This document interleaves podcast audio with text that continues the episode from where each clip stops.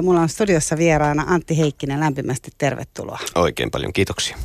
Sun neljäs romaani on nimeltään Kehveli. Se on vastikään ilmestynyt ja olet sitä tällä hetkellä tullut tänne pääkaupunkiin tuolta Nilsiasta asti mm. promoamaan. Kyllä. Eli on tämmöinen äh, kehveli, josta puhutaan, jos en mennä siihen kehveliin, sanotaan, että tästä puhutaan tämmöisen niin kuin veijaritarinana ja siinä puhutaan, että siinä on mukana veijarihuumori. Kerro vähän, mitä Antti Heikkinen, mitä on, niin kuin, minkälainen on se sun niin kuin näkemys veijaritarinasta? Kyllä se varmaan aika pitkälti pohjautuu tuonne, tota, jos vaikka kirjallisuudesta lähettää ehtii veijaritarinoita, niin Paasilinnahan siitä nyt ehkä ekana tulee mieleen. Ja sitten toisena tota, toi toi haan pää. Sillä on loppujen lopuksi aika, aika, aika pitkät juuret suomalaisessa kirjallisuudessa, että mä en nyt oikein tiedä, että onko se nyt rohkeasti sanottu, mutta kai joku tota, nummisuutaritkin tavallaan voisi jonkunnäköinen veijaritarina olla. Ää, mun mielestä veijar, veijaritarina, niin se kertoo aika usein, usein selviytymisestä. Ää, ja, ja selviytymiseen tietysti liittyy sitten ihan itsestään selvästi myös, myös vastoinkäymiset. Ja kyllähän siinä sitten täytyy olla myös lajinsa huumoria mukana. Niin, mä itse koin, että tässä Kehvelissä ö, oli, oli varmasti niinku huumoria, mutta se oli myös aika paljon semmoista niinku surumielisyyttä. Että mä en sitä ihan tämmöiseen niinku, se niinku huumorikirjana pitäisi. No ei se mikään semmoinen tota, varsinaisesti huumorikirja olekaan oikeastaan tota, siinä, siinä semmoinen tietty surumielisyys varmaan hetkittäin onkin ja kai se sitten jollakin tavalla ehkä ö, käy, käy sitten jollakin tavalla jopa mustana tossa, että mun mielestä se oikeastaan niin kuin musta tai semmoinen, semmoinen itku ja naurun rajamailla liikkuva huumori, niin sehän useimmiten on, on jopa parasta. Ihan, ihan niin kuin omaa arkea ja arjessa selviämistä ajatellen, niin silloin kun asiat on oikein päin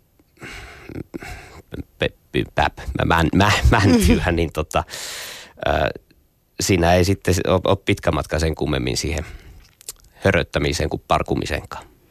Niin ne on aika lähellä, että tavallaan niin kuin, niin kuin lapsuudessa sanottiin, että pitkästä naurusta joo, pitkä siis, itku, että tavallaan niin kuin, niin. liittyy toisiinsa kuitenkin läheisesti. Kyllä ne liittyy, että kun joku menee oikein myttyyn, niin sitten se lopulta se voi parhaimmassa tapauksessa, jos te ruveta naurattamaan. Legendaarinen nilsiäläinen, nyt edesmennyt Kuohar Ville, eli Räsäs Ville aikanaan kertoi naapuri emänästä, joka tota, tai anteeksi, naapuri isäntä taisi olla kyseessä, joka, joka oli tota, harvakseltaan nauro, mutta Ville kertoi, että se kerran tuli heille kyllä ja se kuului sitä lepikosta asti jo, että se nauraa räkätti oikein, oikein ääneen ja sitten se tuli pihaa ja siinä sitten kyseltiin, että no mikä se noin kovasti naurattaa, niin tämä isäntä oli siinä höröttänyt sitä, että no kun viimeinen lehmä kuoli justiinsa punatahtiin. Se kuulostaa siis semmoiselta... Se kuulostaa hirveän julmalle, mutta tota, jos, jos sitä vastoinkäymistä tarpeeksi on, niin se kääntyy sitten nauruksi. Niin. Se kuulostaa myös niin kuin savolaishuumorilta. Anteeksi, mä sanon näin, mutta Sano siis mä vaan. pidän oikeutena niin sen siitä syystä, että mulla on siis sekä, on molemmat vanhemmat on alun perin Savosta kotoisin ja mä en ole koskaan ymmärtänyt, vaikka on pienen osan lapsuuttanikin asunut siellä, niin mä en oikein niin kuin, se savolaishuumori on musta niin kuin ihan oma taiteenlajinsa, mistä on vaikea niin kuin saada kiinni. Et se on aika semmoista niin koko pidätetty ja hiukan on ehkä semmoista niin kuin keljuilevaa tulee välillä mieleen, vai onko se vaan no on, se, on? se on parhaassa tapauksessa, niin se on, se on hyvinkin keljuilevaa. Se keljuilu on jopa liian lievä sana sille. Mitä sanaa itse käyttäisit? No ei sitä voi tässä, tässä mm. ohjelmassa ääneen sanoa, mutta vittuiluhan se oikea sana sille on, mutta se on toisaalta sitten myös välittämistä. Ja tota, asioiden päälailleen kääntämistä. Ja kyllä mä sitten itse koen sen myös sillä tavalla, että, että siinä on myös tilanne tajua aika paljon mukana, että olisikohan se nyt sitten liioteltua sanoa, että savolainen huumori, niin se on jollakin tavalla ehkä tuommoiselle brittikomikalle sukua. Niin, mä mietin, että onko siinä niin kuin, nyt mä rupean ihan sitä miettimään, kun Savossahan on esimerkiksi semmoinen tapa, että, että tota, kun siellä sanotaan, kun siellä tuodaan kakkua pöytään, mm. niin se kakku ei ole sitä, mitä ei, se lapsi odottaa. Lapsi on kuitenkin aika toiveikkana odottaa, että kun kakku tuodaan pöytään ja se kakku on kuitenkin sitten se leipä normaalisti. Ne. Niin tavallaan sehän on kuitenkin semmoinen, että, että niin kuin emäntä voi niin kuin saada siitä ihan iloakin sillä tavalla, kun ne lapset on siellä niin kuin odottamassa hymyssä suin, että nyt tulee vihdoin sitä kakkua ja sitten saadaankin vaan pelkkää leipää ja voita. Niin, tuota, ottakehan kakkua, kyllä. Ottakehan kakkua niin. siitä, niin. Tai sitten jos toisaalta murrealueelta tulleelle ihmiselle sanotaan, että nyt syväni perunahuovikkaat. Ai sitä mä en ole kuullut. Joo, no hän voi odottaa sitten jotakin hyvinkin eksoottista perunaruokkaa, mutta se lopputulema onkin sitten keitetyt perunat. Perunahuovikkaat. Perunahuovikkaat, pottatihuovikkaat. Pattaattihuovikkaat. Pattaattihuovikkaat. Okay. Miksi ei myös pattaattihuovikkaat tietysti? Niin just, tässä menee ihan sekaisin, koska se bataattihuovikkaat mm. tänne. Mutta siis kuitenkin, että et sanotaan ää, tällä edellisellä esimerkillä mietin vaan sitä, että onko siinä vähän semmoista, niin kun sä viittasit sen brittihuumoriinkin, mihin kanssa voisi ehkä välillä yhdistää sen semmoista niin tiettyä vähän ehkä niin kuin, ää, se ei ole pahaa, mutta niin kuin sanottu, vähän sellaista niin kuin, se on vähän semmoista... vähän sille toiselle, tämä vähän, vähän pahan ilkisyyttä ja se on, niinku, se on luvallista Pikkus, savolaisille. Joo, Onko pi- totta? On, on pikkusen pirullista semmoinen pirumielissä ja sionihuulilla henkistä. Hmm. Mutta, mutta ei se yleensä tota... Ja Sion liittyy sen körttiläisyyteen. Niin, Sioni liittyy tota, se on virsi. Mutta siis tota, ei se, ei se, ei se ilkeitä mun mielestä ole. Kyllähän Savossa on ilkeitä ihmisiä siinä kuin missä tahansa muuallakin. Et ei vaan Savossa. Ei, ei.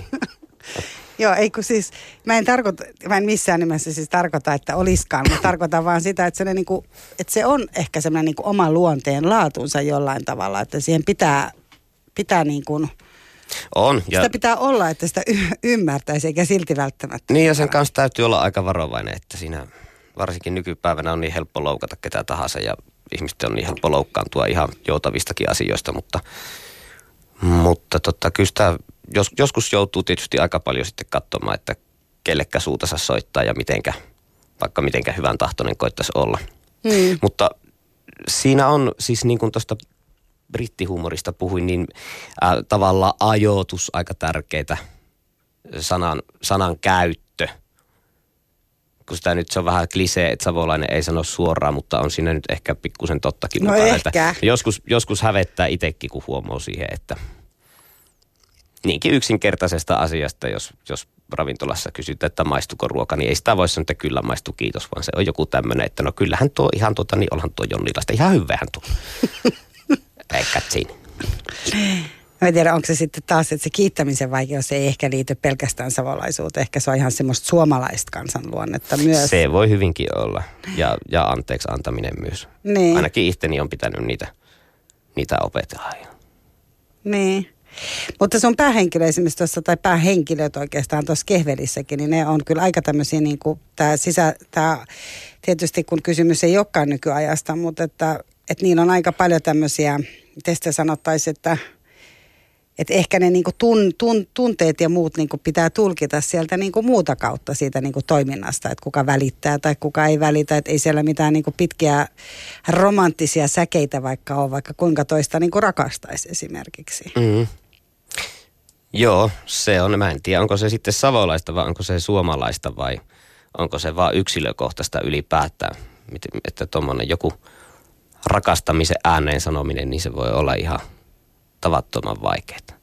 Esimerkiksi omassa lapsuuden kodissani, niin en minä kertaakaan kuulu kenenkään lausuvan ääneen sitä lausetta, että rakastan sinua. En, en sen kummemmin, että isä ja äiti olisi sanonut toisilleen tai että tai että meille lapsille, mutta kyllä se nyt siitä huolimatta selvää oli, että se tuli jostakin muista.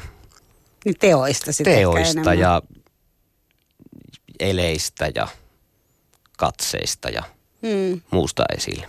Mutta jotenkin se, se lause vaan, niin se tuntui itselläkin aika, pitkään liian isolta suuhun sovitettavaksi noin niin kuin arjessa tai, tai pyhässäkään.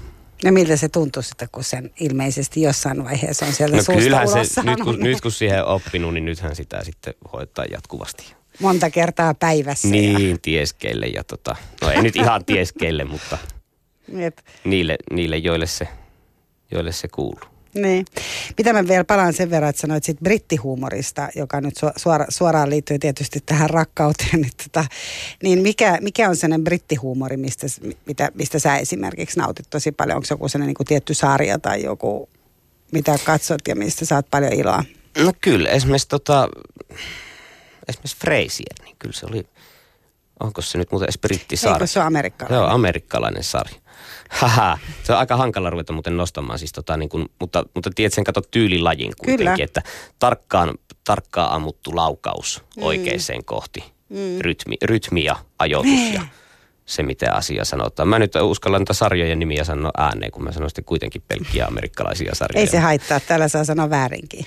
Usein tulee sanottu, ei ne mene tota, ei ole mitään semmoista. Ei tule vihaposta. Ei, ei täällä ole semmoista no. oikea väärin meininkiä, ei ole no. täällä Noston studiossa nyt täällä, eikä, yli, eikä pitäisi ylipäätäänkin olla. Että. No niin, se on hyvä. Ja oikeastaan nyt kun vielä puhutaan tästä oikea väärin tekemisestä, niin tuossa Kehvedillähän oli niin kuin tuossa kirjassa semmoinen meininki kanssa, että tavallaan tuli tehty niin kuin väärinkin, aika tavallaan niin kuin väärin, mutta, mutta sitten siitä seurasi toisaalta niin kuin hyviä asioita kuitenkin, mutta jotenkin tuntuu, että se, mikä oli se päällimmäinen vire, oli jotenkin, että niitä asioita vaan tapahtui.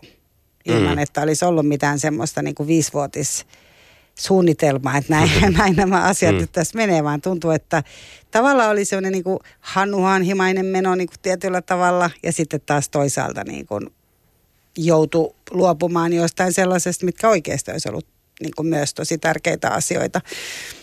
Niin tota, mistä sä, mistä sä niinku tällaista tarinaa ammennat? Mistä sä... No kyllä kai se itse tuo asetelma on aika klassinen ihan,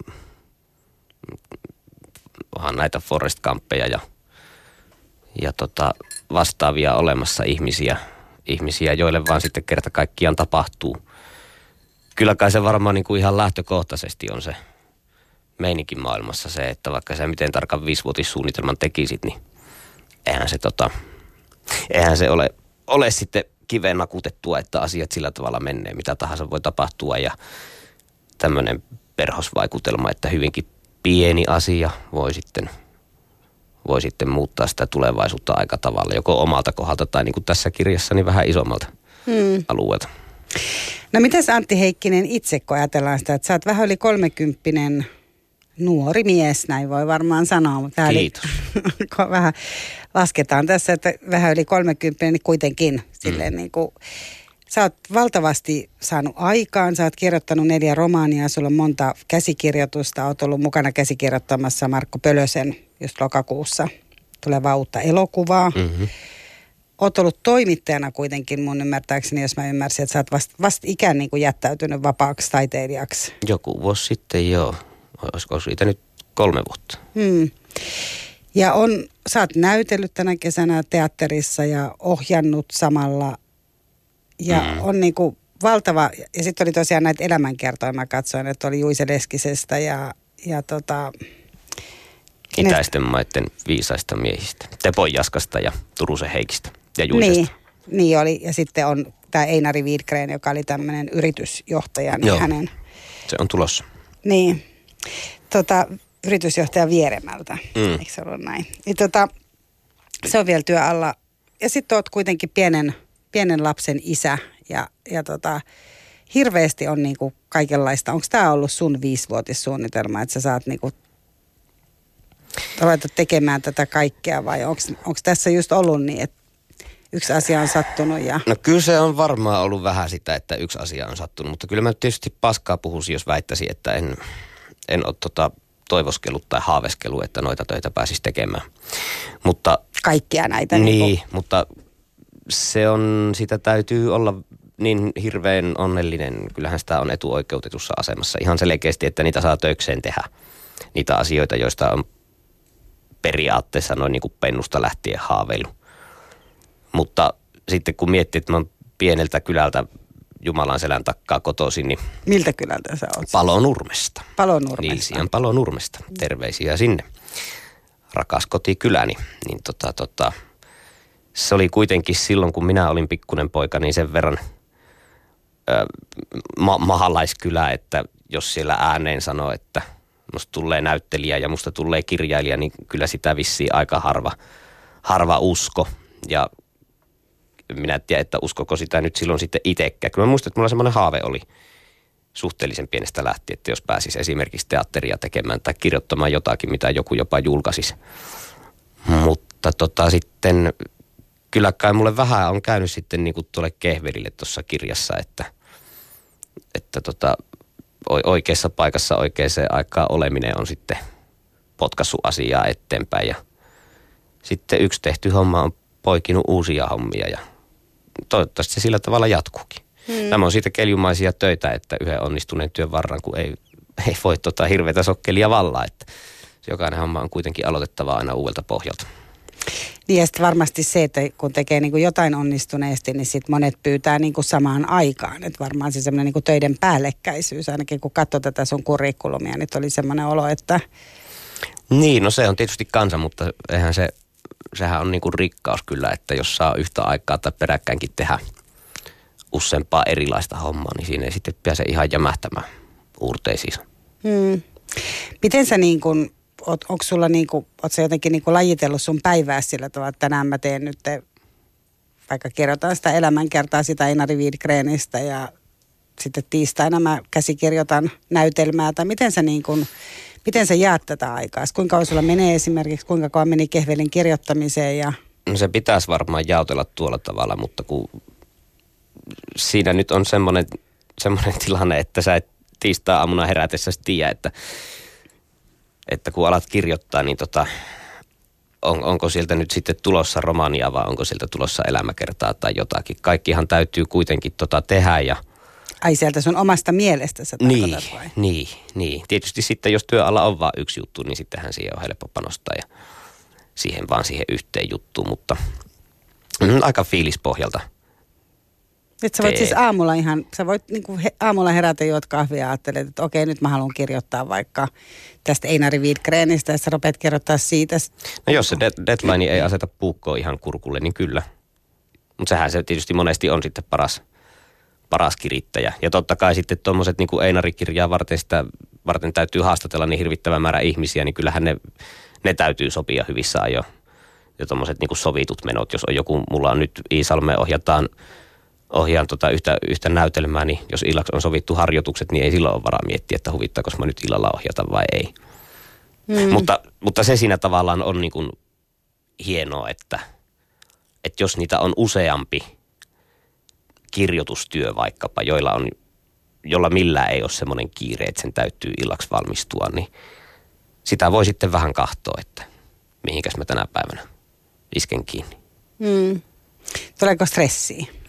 Miten sitä Savossa kutsutaan sitä stressiä? Eikö se, se kyllä, se ressi on. Ressi? Niin. Ei, me, tota, tota, en nyt voi sanoa, että en tietäisi, että mitä se tarkoittaa, mutta kai sitä nyt loppujen lopuksi verraten vähän on. Kyllähän se semmoinen niinku hirinä ja hyrinä aina on, mutta mä luulen, että se on ihan loppujen lopuksi positiivinen, positiivinen juttu. Ei, ei mulla semmoisia kyllä mulla semmoisia niin valvottuja öitä on ollut tosi vähän.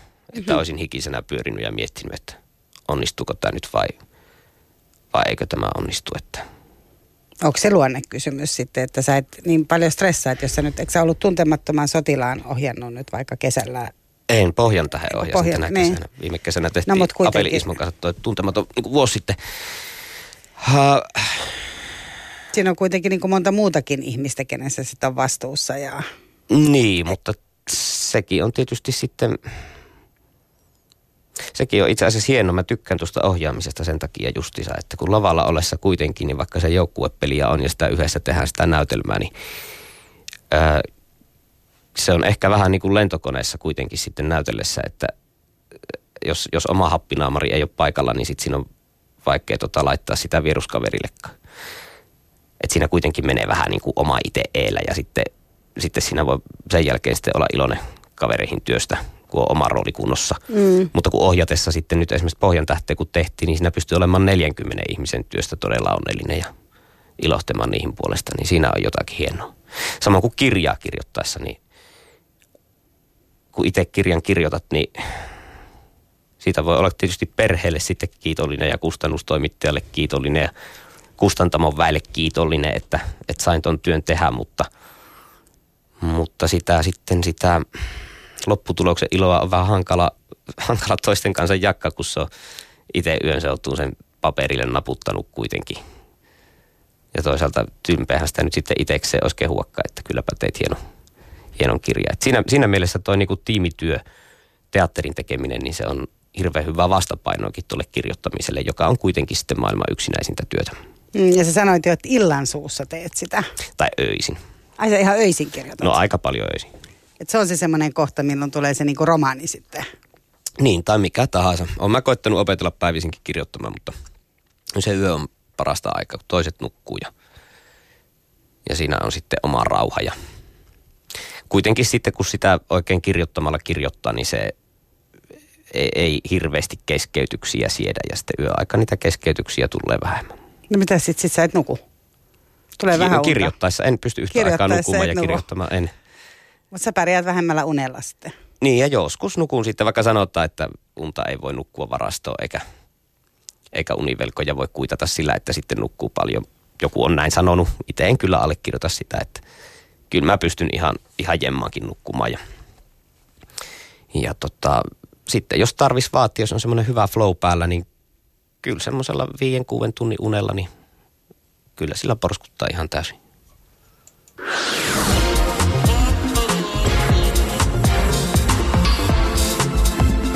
Yle Puhe. Noston vieras.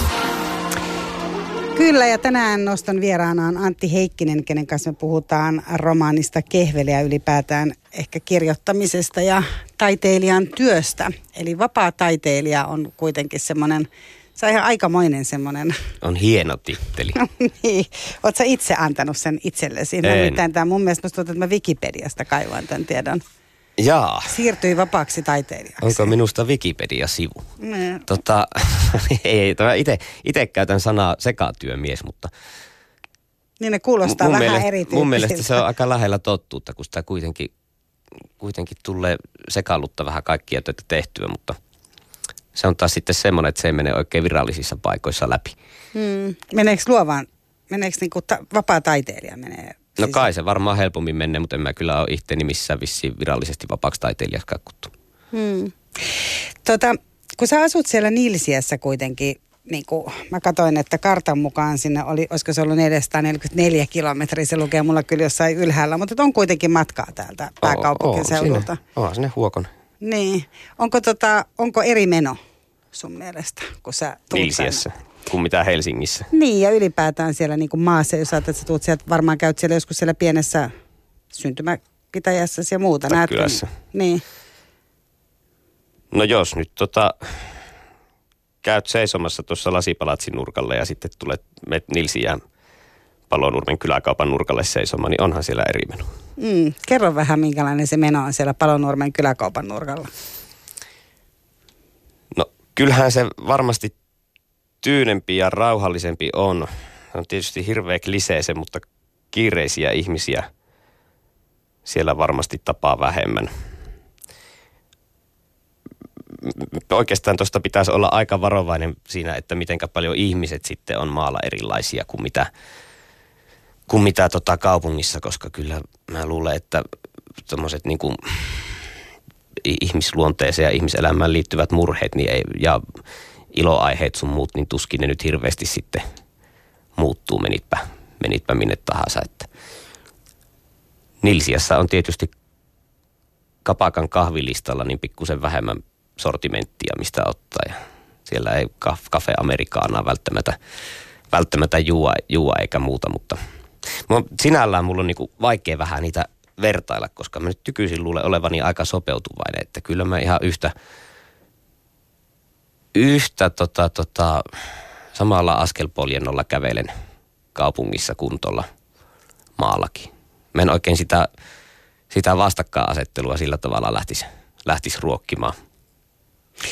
Mutta kun puhut näistä, näistä tota, kun ajattelen näitä sun hahmoja vaikka tässä kehvelissä, että sille mennään kuitenkin niin kuin aika tonne kauas taaksepäin, niin tavallaan oli vähän niin kuin samanlaisia murheita sielläkin. Että tavallaan niin kuin toimeen tuleminen ja terveys ja rakkaus ja että siinä oli tietysti sota, joka oli, joka oli niin kuin merkittävä tekijä, mutta ei niin kuin muuten. Niin kyllä mä oon sitä mieltä itse, että kyllä tota, historia toistaa itteensä ja elämä kiertää kuitenkin sillä tavalla, että ympärikäyvä ja yhteen tullaan. Että se on semmoinen suhteellisen lohdullinen ajatus, että ei sulle voi maailmassa mitään semmoista tapahtua, mitä jollekulle muulle ei olisi jo tapahtunut. Ihan yksilöä ajatellen ja sitten loppujen lopuksi miettiä ihan, ihan isompiakin kuvioita. Mä nyt, mitä nyt tuossa tota, lukenut pari kirjaa. Mä luvin tuon Veikko Vennamon el- elämäkerran poliittisesta, poliittisesta urasta enimmäkseen tehty. Ja sitten Lehtisen Lassen Minä ja Kekkosen kirja. Ja, ja jostakin syystä nyt on muitakin saman genren teoksia sattunut vastaan, niin kyllä se, tota, ky, kyllä se on se historian kehä, niin se on kehä.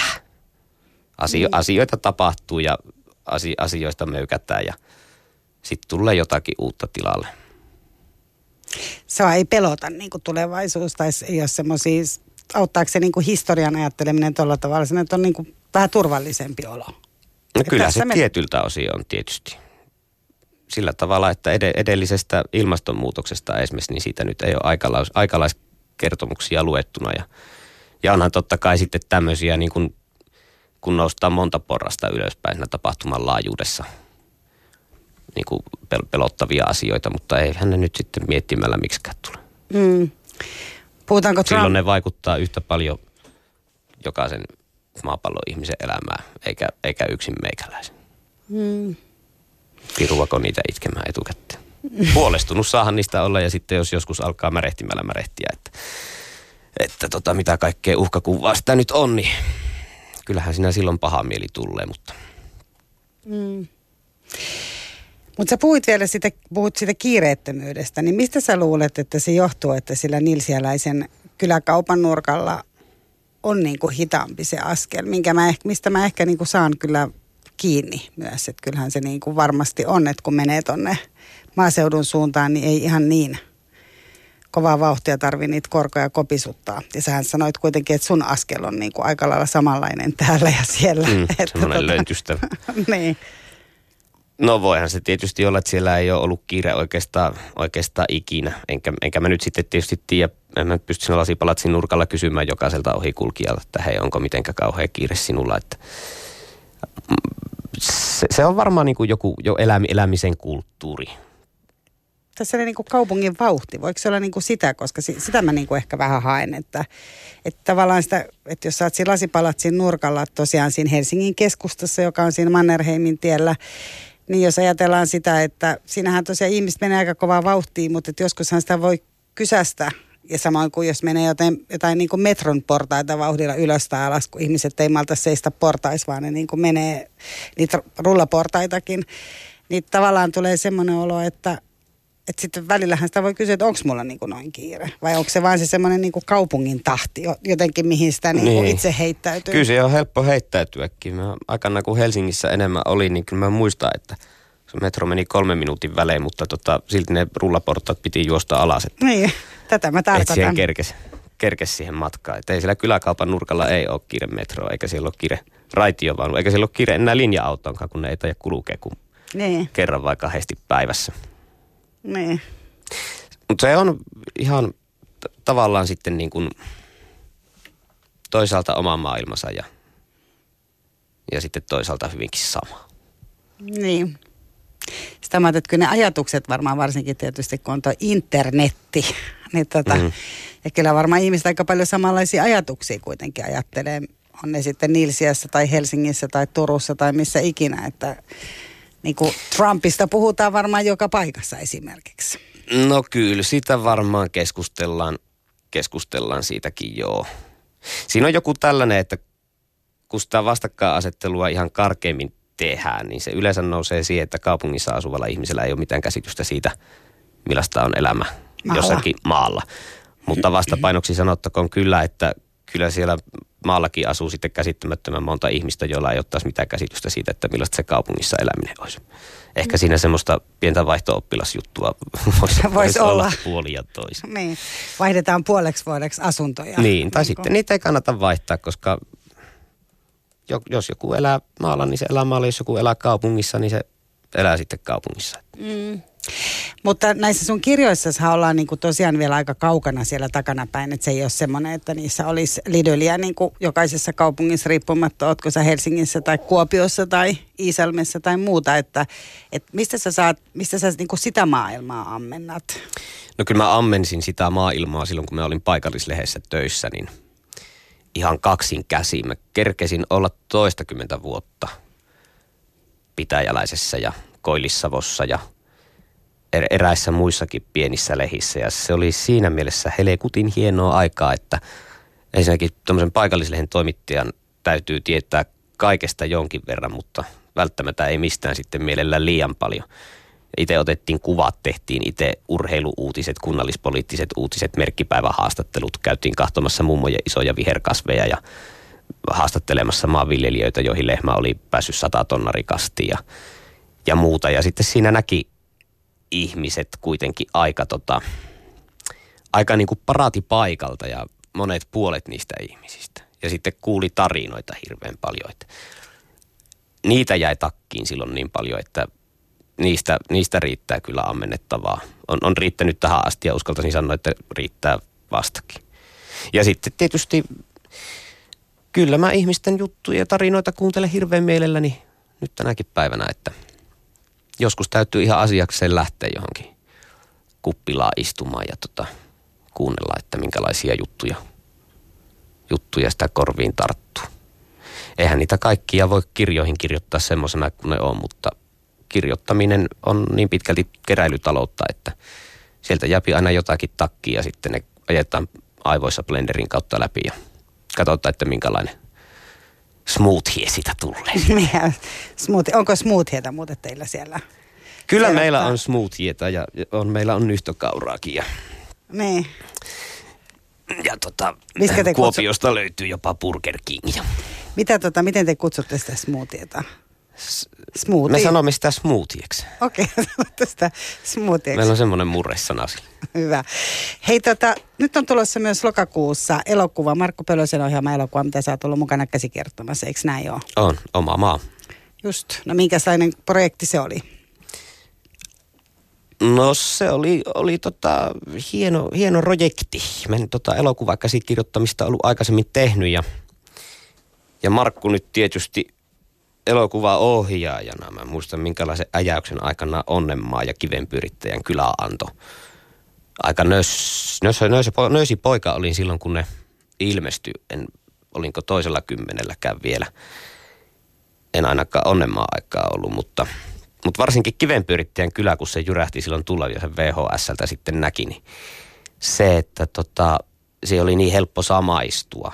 Se oli semmoinen herätys, että – ikään kuin meidän maisemista tehdään elokuvaa ja ne hahmot oli sitten tosi tunnistettavia. Siellä oli hirveän hienoja näyttelijäsuorituksia ja, ja hirveän hienosti vaikka se 70-luvulle tavallaan niin kuin perustukin se elokuva, niin se elämänpiiri ja ihmiset oli täysin tunnistettavissa siitä minun lapsuudesta. Niin se oli siinä mielessä tosi tärkeä, tärkeä juttu, että kappas kappas tässähän eletään niin kuin ympäristössä, josta, josta voi löytää tarinoita ihan – siinä kuin mistä tahansa muualtakin. Ja sitten kun Markun kanssa pääsi tekemään, tekemään tuota käsikirjoitusta, niin se oli siinä mielessä itselle tärkeä juttu. Se oli opettavainen juttu. Ja nyt kun mitä olen valmista elokuvasta pätkiä nähnyt, niin se on hieno ja kaunis elokuva. Semmoisia töitä, missä on itse mukana, niin niitä on aina vähän vaikea kehua, mutta tota kyllä uskalta, että Markku on tehnyt tosi hienon työn siinä ja niin kuin se koko jengi. Ja siellä on Konsta Laakso ja, ja sitten Oona Airola, niin hienoja, hienoja näyttelijäsuorituksia. Niin kuin se, myös monelta muulta. Ja se tulee siis elokuvateattereihin nyt lokakuussa, eikö niin? Se on jo lokakuun. Lokakuu, onkohan se nyt sitten viimeisen tämän viikon perjantai. Päivämäärää en muista. Ennakkoesityksiä sitä on kyllä ollut, ollut tota vissiin viimekin viikolla ja minäkin olen jonkun verran siitä kuullut ihmisten mielipiteitä, jotka on olleet kyllä varsin, varsin tota mieltä hiveleviä. Hyvä. Antti Heikkinen, lämpimästi kiitoksia, että ehdit tulla Niilsiässä tänne Noston studioon. Kiitos paljon. Ja terveisiä ja hyvää kotimatkaa sitten sinne kanssa. Kiitoksia.